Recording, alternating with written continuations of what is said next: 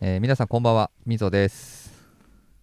皆さんこんばんはサミュエル金子です、えー7月15日の、えー25時、えー、みぞとサミュエルの「オールナイトビームスプラス」始まりますよろしくお願いしますよろしくお願いしますえーっと先週の初放送からはい2週目です、はいで今週も引き続きえーっとビームスプラスの日曜大工のはい棟梁に、みもさんにも一緒に参加していただきますよろしくお願いしますよろしくお願いしますこんばんは、棟梁の三本です。よろしくお願いします。はいそう いうことですよだって棟梁って呼ばれてるもんそうなんで、ね、あの、別に俺は求めたわけじゃないんだけどね、うんいつの間にか。あれ一個言い忘れてますよ何ワンバンコ誰かワンバンコ忘れてる誰かワンバンコ。棟梁の三本です。危ない危ない危ない危ない危ない。危ないですよ2周目にして、 2 2週目周目にして、もうちょっと、危ない危ない。うん忘れるとこだったあねれ危ないよ危ないね。えわざと忘れたんじゃないですかえわざまあとまあまあ、そこはね、そこは皆まで言わない方が。危なかった。危なかった危なねかったですでも誰か絶対ワンバンコ言わないとねワンバンコ言わないとなんか始まった感ないもんね、はいないですね確かにはいうんいやよかったですはい じゃあこれからねワンバンコは絶対誰かがどっちかが言うようなね流れでね そうです進めていければなと思ってますはいいやでも7月先週がちょうどレミレリーフの、はいえー、とカスタムオーダーのお話をもろもろさせていただきました解明が、しましたねえっとまだちょっと途中までという形なのではい後ほどまあいろいろその後半にはお話をしたいなとあとは、はいまあ後藤さんのねレミレリーフの後藤さんには明日かそうですね有楽いよい町よのビームスプラス有楽町とレミレリーフのえー、とインスタグラムのアカウントからライブ配信をさせていただきますので、まあちょっとそのあたりの話をしていきたいなとは思うんですけど、まはいあ、せっかくちょうどオフィスチームっていうか3人いるんで、はいこの夏まはあいそのおすすめウェアみたいなところね洋服の話もちょっといいですね織り交ぜながらっていうのをしようかなと思ってるんですけど、ちょうど今日今、えーっと全員半袖半袖今着てますねはいえーっと棟梁のみおさん着てるシャツははい、今日着てるのはあのあれですねビームスプラスのオリジナルファブリック、うんうんうんえー高島縮みにプリントを施してるオープンカラーシャツではいすね、はいこれが非常に調子いいんですようんうんうんあの何が調子いいかというと、はいまあ、ビームスプラスの夏の医療といえばあのインディアマドラス、うんはいまあ、あの生地ほどこう風を通してあの何ですか吸湿うんはい撥水うん撥水じゃないえっ、と撥水なのか吸湿速乾速う乾ん撥水してもうたら もう撥水しちゃダメですね水吸ってんのかうんうん弾いてるのかどっちなのか分かんなくなっちゃうんですねどんな機能やねん言われるからはいあれが一番こう夏にはこう快適に過ごせると、あの信じてたんですけども、はいこの高島縮みも負けず劣らず、うんうんうん軽いねとにかく軽いうんあの着てることを忘れてしまうぐらいに軽いはいはい風通しがいいこれいよいよこう新しいこう定番ファブリックになってほしいなと思える、ね言ってくれましたね、はい、ものに出会えたかなっていう感じで、うんうんうんはい、愛用させてもらってます形はね、えっとベースは、えービームスプラスで毎シーズン、まあ、ラインナップをしてるオープンカラーに近いんですけど、うんうんそうえーですっねとせっかくなんでねオンラインショップだったりインターネット環境ある方調べていただければなと思いますので、えーっとビームス公式オンラインショップ開いていただきまして、えーっと虫眼鏡の、えータブを押してもらうと品番が調べることができますので今からちょっと品番を先にちょっとお伝えさせていただきますね、えー商品番号を、えー数字で1101の1213えー1101の1213と入力をいただければはい出てきますビームスプラスのコンビネーションカラー高島縮みプリントショートスリーブシャツですはいえーとオープンカラーベースにしながらなんですけどこのコンビネーションカラーっていうのが今回ちょっと特徴的なうんうんデザインにしてまして、まあ、表地と襟元あとは袖口あとは胸ポケットの部分に違う生地を当て込んでちょっとまあ1950年代その50ズと言われるようなちょっとそういった当時のボーリングシャツとか、なんかそういう風に見られるようなイメージをちょっとシャツ自体のデザインに落とし込んでるっていうのが今回特徴ですでも本当に素材はね高島縮みってなんかねどうどういう感じなのっていうのを皆さんあるかと思うんですけど僕ら今回落としたのはなんか日本のなんかシアサッカーっぽいなといううんうん感じで落とし込みましたうん脂肪感もあるしあとはそのざらつき感うんドライなタッチ感っていうのもすごいあるしあとはやっぱ軽さが特徴的ですかねうんあとあれなんですこれ初めて僕も人生で初めてこの生地の洋服着て着たんですけど、はい、このシアサッカーのような感じでありながらストレッチ性うんこうちょっとやっぱはいはい収縮してる加減もあってか、うん、軽さとその収縮性もあって、うんすごい本当にその軽さが増してるんだなっていううのは、んなんかすごい着てて実感が湧いてます、うん、はいなんかねその脂肪の感じがやっぱその寄ってる分うんちょっとその収縮が引っ張るとあのストレッチがもともと強く入ってるわけではないんですけども、はいはいあの自然にあの自然な,、そういうことですねなんかストレッチ感というかはいなので着心地もすごい軽いのかなとこれでね今回は古文柄でしたけど、はいなんか個人的にはチェック柄とかあってもすごいうん嬉しいなみたいな、良さそうですねというこうディレクターにちょっと遠巻きにリクエストするっていう、確かに ねチェックね、はいはい、まあ、チェックのでもしやす高島縮みでチェック折れんのかなどうなんでしょうねまあでもあるか結構ねそう高島縮みって調べてもらったりとかすると多分日本だと寝具に、うんうんえーっと寝具というかパジャマですねはいパジャマに用いられてることが実は多くて、うんなので結構そこにも確かにチェックとかあるねううんんであればなんかねこう本当にリラックスできるので、うんなんか今回はオープンカラーでしたけど、はいはいまあ、ビームスプラスといえばいろんなシャツの形があるので、うんなんか非常に可能性を感じると言いますか、ううんうんうんなんか楽しみがいがありそうだなっていう気はしますね。なるほどね、はいはいチェックねちなみにねこのうん、まあ、古文柄って言ってくれてたんですけど実はこの古文柄もね特徴的な柄なんですよあのまあ古文は古文なんですけどあの今回実はこれ日本のあの当時の、まあ、当時というか1950年代のアメリカの雑誌からまあ見つけたんですけども、うんちょうどその葛飾北斎とかあとはそういうちょっと日本の文化をあのフューチャーしてる雑誌のコーナーがありましてその中に日本の家紋がバーっといっぱい出てたんですよ、はいはいでそのページ見た時にあこれ家紋ちょっとなんか目細めて見た時に多分疲れてたんでしょうねあ の一瞬うわっと思って顧問顧問に見えたんですよ あれと思って家紋がはいうん、家紋が家紋が肛門に見えちゃってあれと思ってわ疲れてるなと思って なんかそこからあ、はいもしかしたらなんかこの家紋ってやっぱりそのまあもちろんね実は同じような、うんまあ、言葉の意味持つんで、うん日本のこういったあの家紋柄を少しアレンジメーションすれば、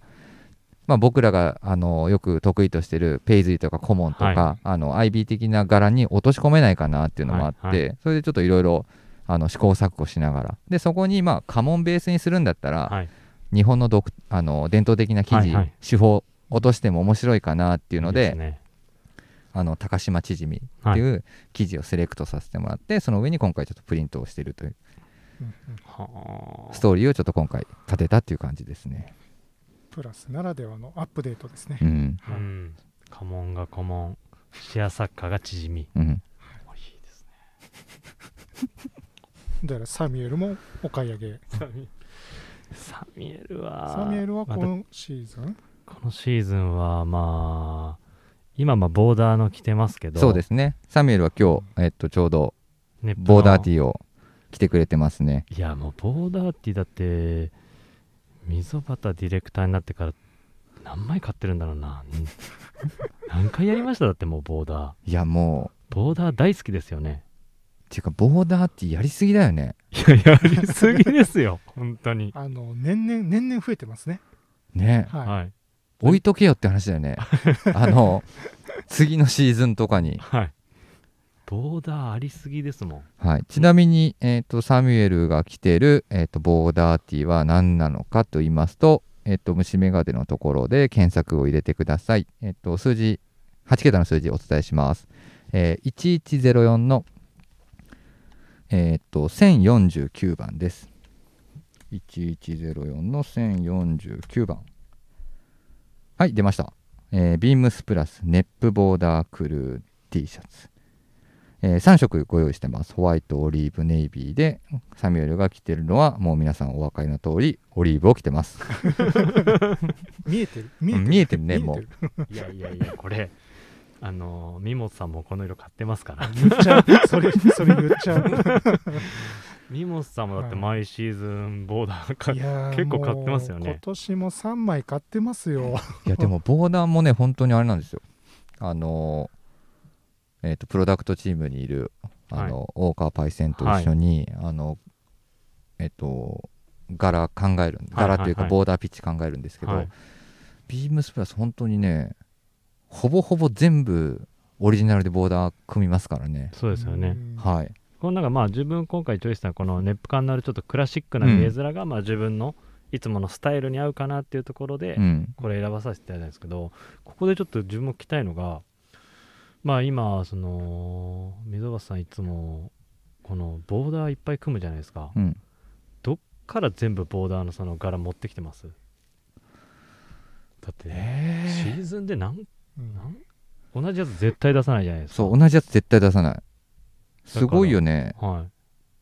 誰がやってんだって俺がやってんだけど誰がやってんだっていうぐらいいっぱいあるもんねだって、はい今シーズンもね今ちょっと数えてみた限りだいと、はいあ れまあ、15柄ぐらいはある、ね15 15うん、素材もうちょっと変わ,、はい変わりながらとか、はいまあ、インディゴを使ってますとか実はこれオリジナルあのえっとジャガードにしてますとかで15以上ありますね、はいでもね、うんやっぱり、うんまあ、昔の資料かなまあ、そうですけどだって何シーズンぐらいやってんのこのボーダーも34シーズンこのこのバリエーションバやっリてエるーションぐらいやってるから ねねいつもねはいバーッと出した時に MD にちょっとボーダー来年に置いとけばとかって言われるんだけど ねでも多分ね来年着たい色がまたこれがどうかっていうのは分からないんだよね うんまあ確かに確かにそそうう,、まあそうでですすねね、まあ毎シーズンそもうう全開ですね本当にそうで来年もしかしたらもうボーダー全く着たくなくなったらどうするんですかって言いながらはい毎シーズン増えてるっていうそれはな いのにはいというような感じでバリエーションは本当多くやってもらあやってますねやってますよねでもまあなんかまあいろいろ軸を一つまあ考えながら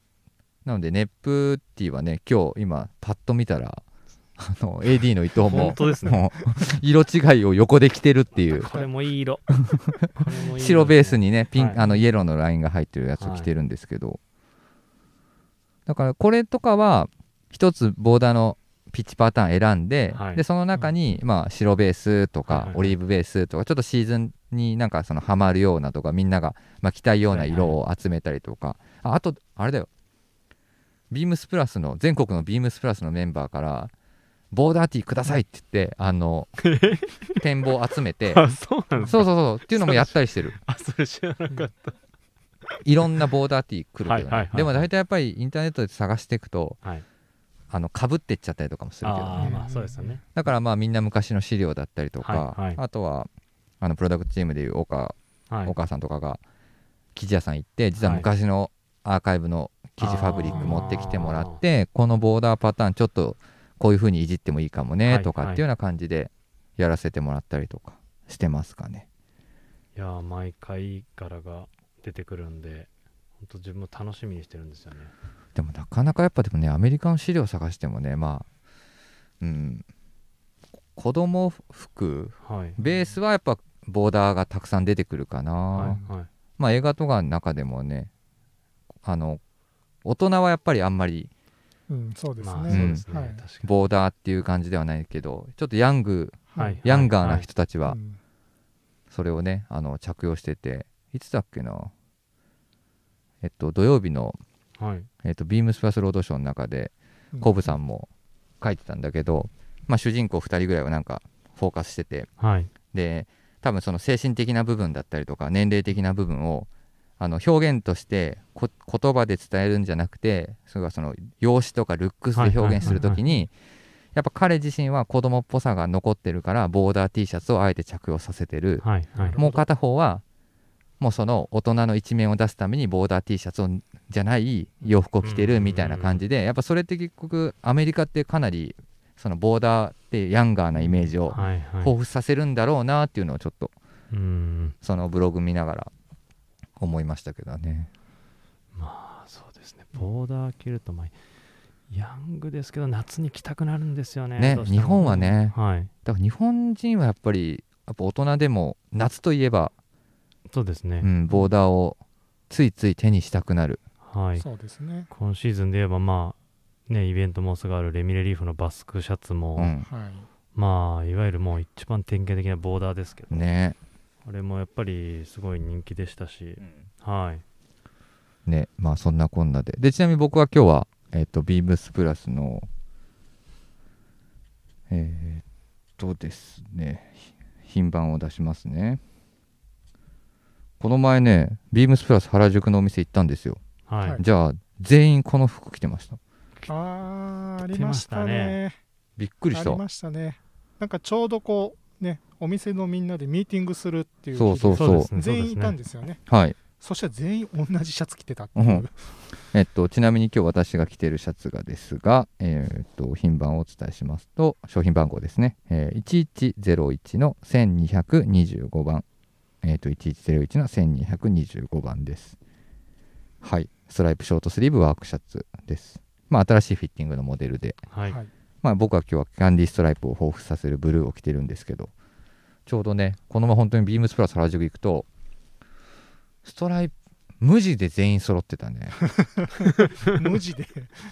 あのー全員いたからでも全員実は違う色って言ってたよそうですね。全員違う色を、庭さん、はいネイビー、はいネイビーで佐久間まあがオオリリーブで。ーブ、で、佐藤が、えっ、と、ベージュベですね。ージュ。うんはいああ、すごいな。ねはい。で P がピンク P がピンク。そうですね。ピンはクいで。すね兄貴もピンク兄貴はグリーングリーンブルーかブルーです。ブルー。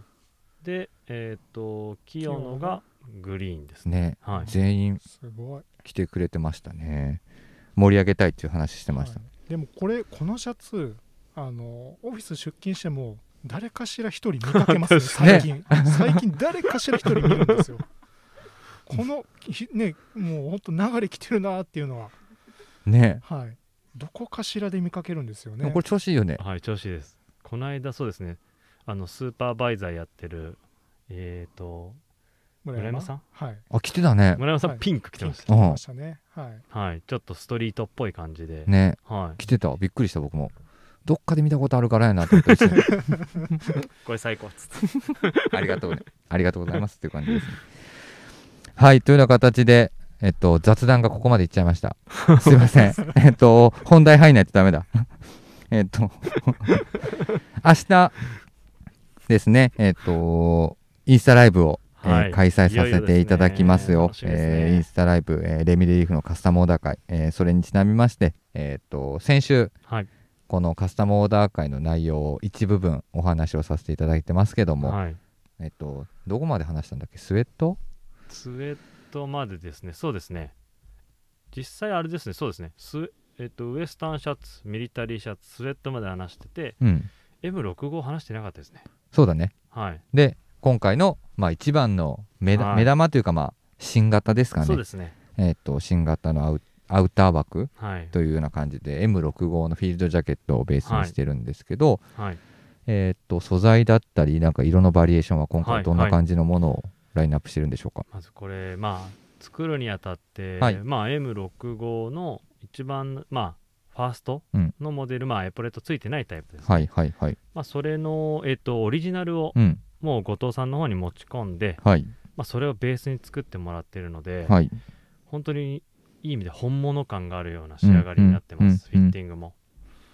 でまずそのフィッティングで作っていただいてはい。でまず選んでいただくのは素材うん。で素材に関してはオリジナルのまあ、レミレリーフで当時のバックサテンを、えーベースに作ってる、えー厚手のちょっとバックサテンのオリーブうんうんうんあとはですねレミレリーフオリジナルのデニムはいであとは、えー、と皆さんもまあレミレリーフといえばっていうところなんですけど硫化コーデュライおのコーデュロイの M6 をのブラックですほうちょっと大人っぽく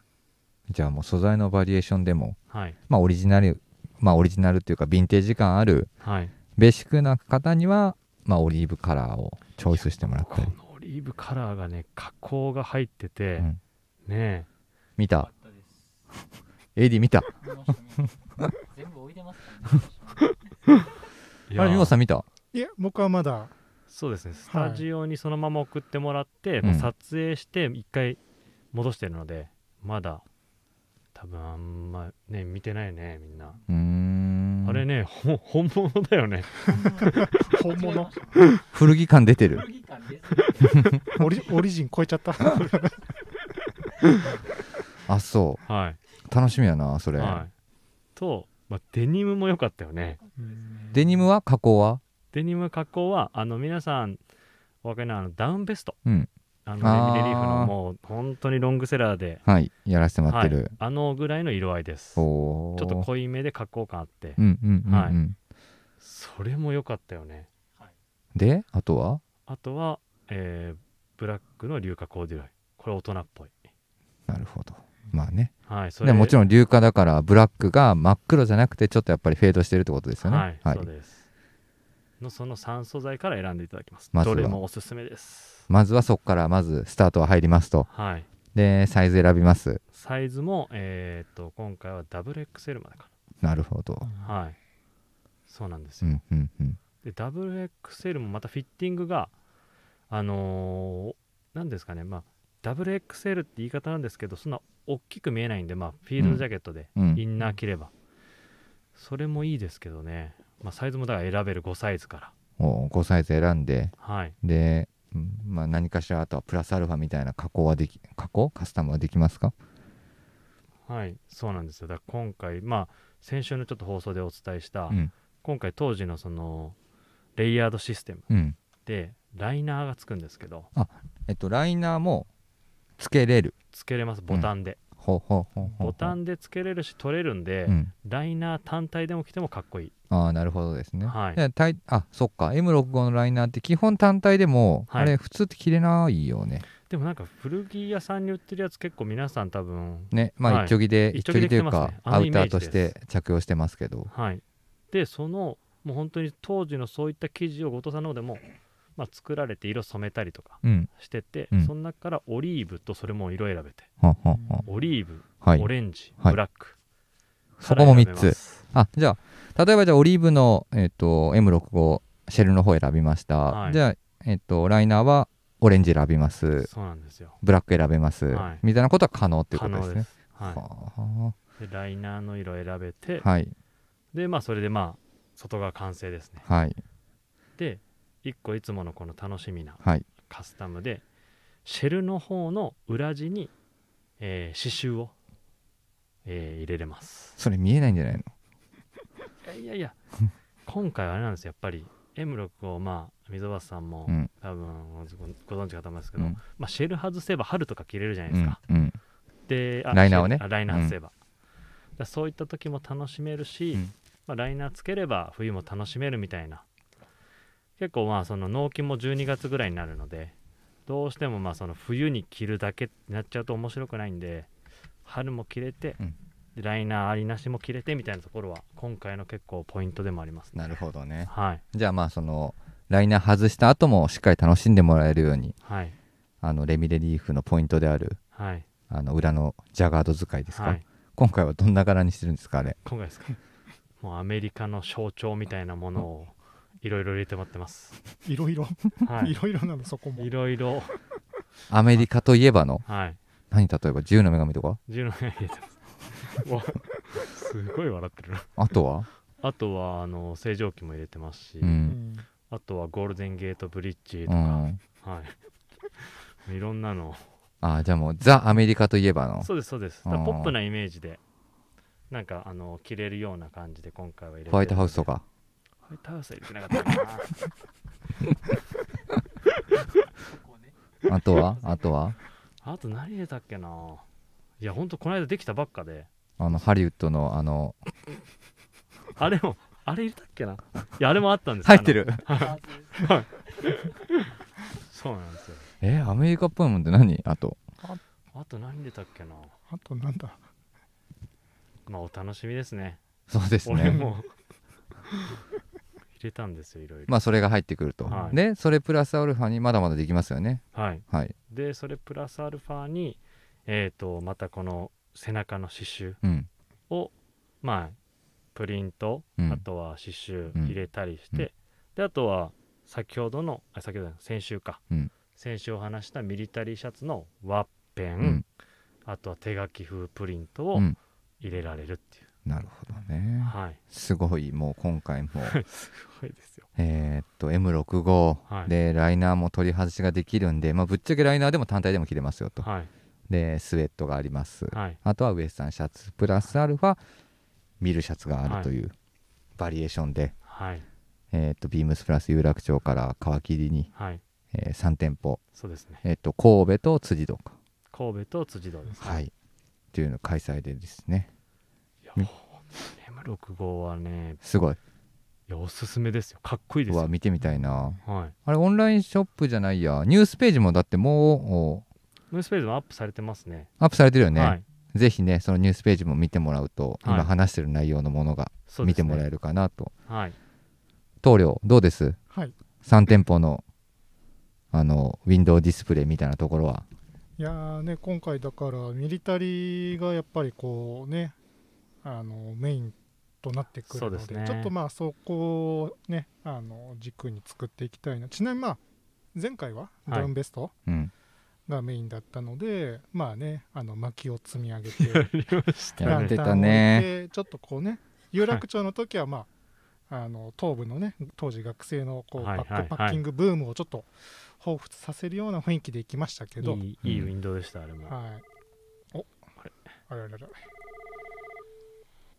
これは早い早いね。はいラスト1曲 カラオケうんカラオケカラオケカラオケ的なラスト1曲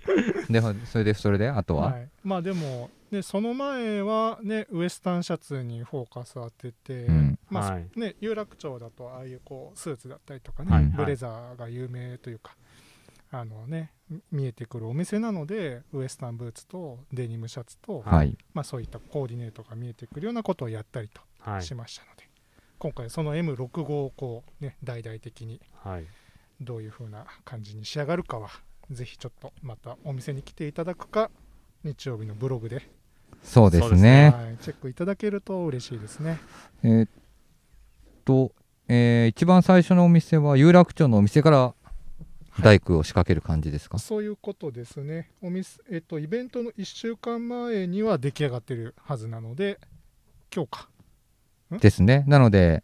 えーっと明日かまあ日付変わってるんでに7月16日のはい朝にはそうですねご覧皆さんにはいご覧いただけるようには見ていただけるというはい感じですね、もうそうですね。ミモさんの頭にまあるなもの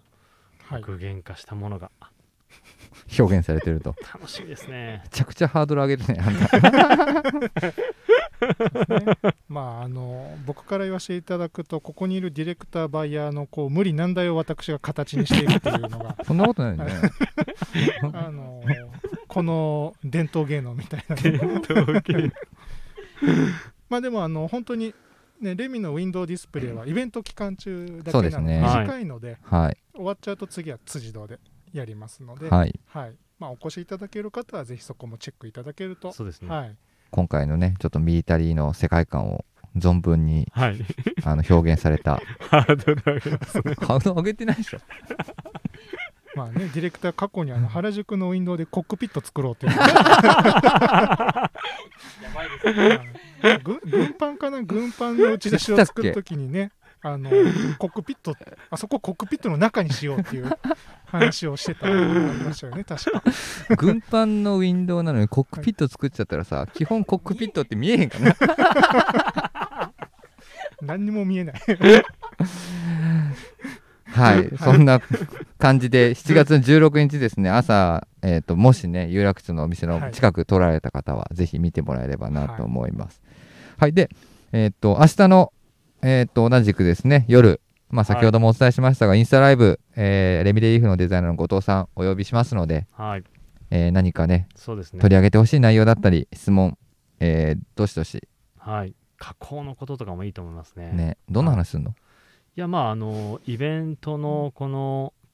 カスタム内容のうんあとものづくりの話と、うんちょっと加工の話やっぱりみんな聞きたいんじゃないかなっていうところで、ねそういった話もしようかなと。ですのでインスタライブなんで参加型でいろいろ質問そ当うです日ねも投げれますけどもしなんか事前にこういうこと聞いておいてほしいっていう方なんかはあのサンド FM ユーザーの皆様はあのお気軽にプラジオ宛てにレターを送るとクリックしていただいても構いませんし、あとは bp.hosobu.gmail.com、えー、と beams プラス、えー、と放送部宛てにメールをいただいても構いませんあとはツイッターなんかでも、えー、とダイレクトメッセージ含め、えーつぶやいていただければなるべく拾えるようにしますので、えー、とリスナーの皆さんも何かレミレリーフの後藤さんにお聞きしたいことがあればそうですねお気軽にお便りいただければなとはい思っております。本当はねいつもあのイベントの時立っていただいてたんですけど、まあ、こんねな状況なんで、うん、まあそういったまあインスタライブで後藤さんとお話ししていただければなと思ってます。そうだね。はい、はい、というような感じで、えっとまた夏の風物詩始まりますので、はい、えっと皆さん楽しんでいただければなと思っておりま待っすて。おります。はい、じゃあサメルさん締めて。そうですねできたかなフいレーズはやー木曜日楽しんでいただけましたでしょうか明日の金曜日もお楽しみください何を？あれあ、インスタライブ？あ金曜日って誰が担当やるんですかね金曜金曜日今後日ははまだ決まってないね。金曜日もお楽しみください投げたお楽しみください。はいありがとうございました。はいありがとうございました